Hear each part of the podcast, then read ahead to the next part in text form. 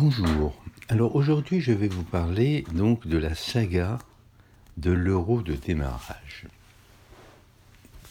Il fut une époque où on entendait souvent, par-ci par-là et sur Internet aussi, installez-vous avec un euro. Ça veut dire quoi? Ça veut dire mettez dans votre entreprise un capital de 1 euro.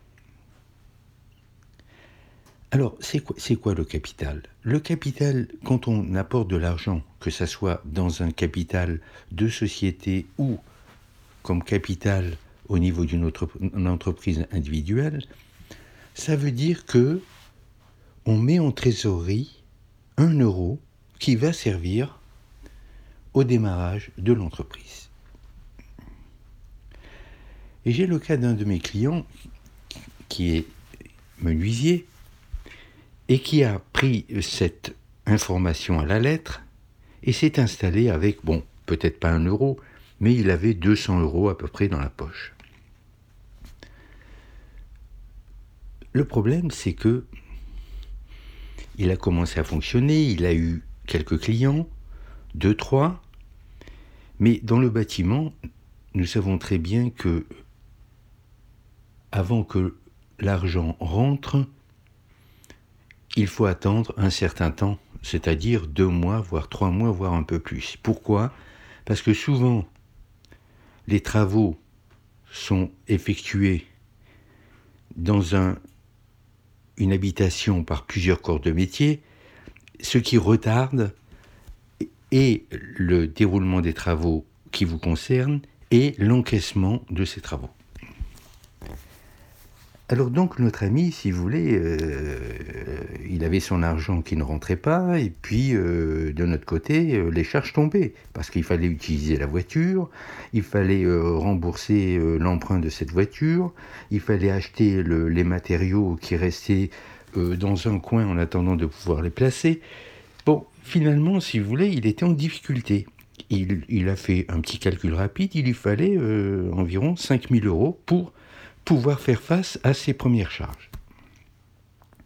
Donc il s'est tourné vers les banques, il est allé voir son banquier, le banquier lui a dit écoutez monsieur, c'est votre première année d'installation, moi je ne peux pas vous prêter comme ça euh, de l'argent, euh, essayez de voir au niveau de vos relations, mais peut-être un peu plus tard ça sera chose possible.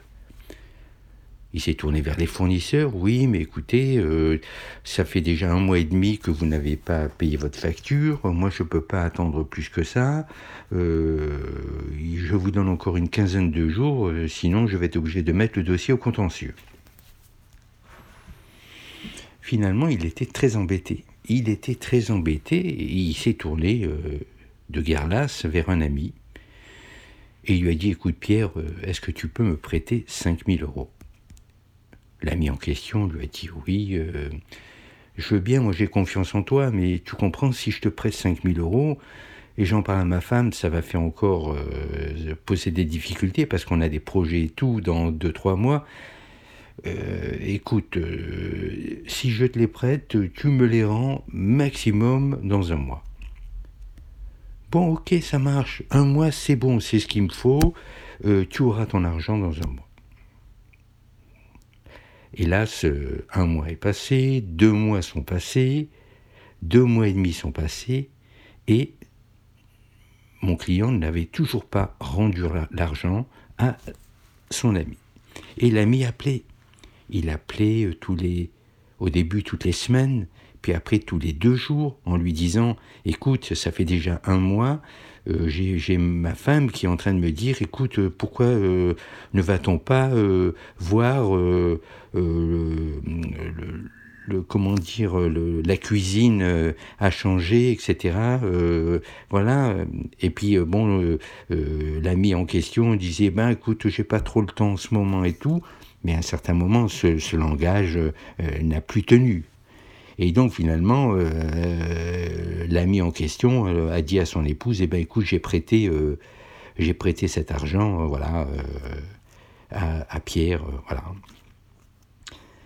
Et alors ça a fait un drame parce que l'épouse s'est mise à douter de son mari.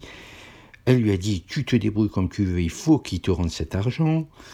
L'ami en question s'est tourné vers Pierre, lui a dit il faut me rendre cet argent. Bon, finalement,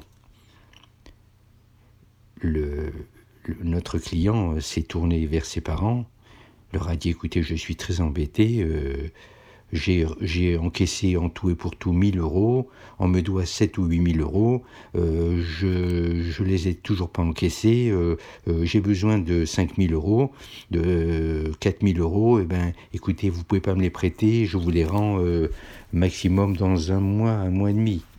Bon, les parents étaient embêtés parce que bon, ils, ils ont une petite pension, etc. et tout.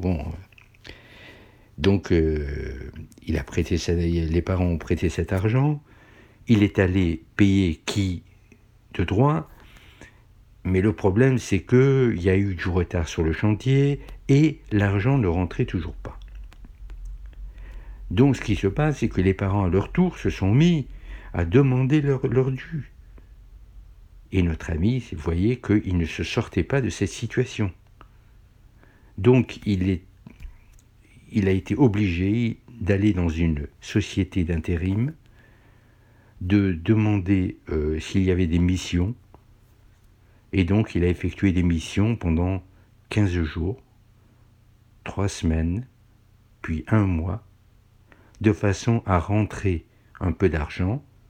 Il a dû d'ailleurs continuer les missions pendant deux mois et il a pu ainsi faire face à ses créanciers et rembourser toutes ses dettes.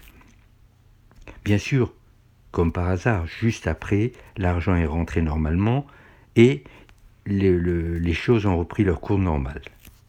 Mais quand on regarde la moralité de cette histoire,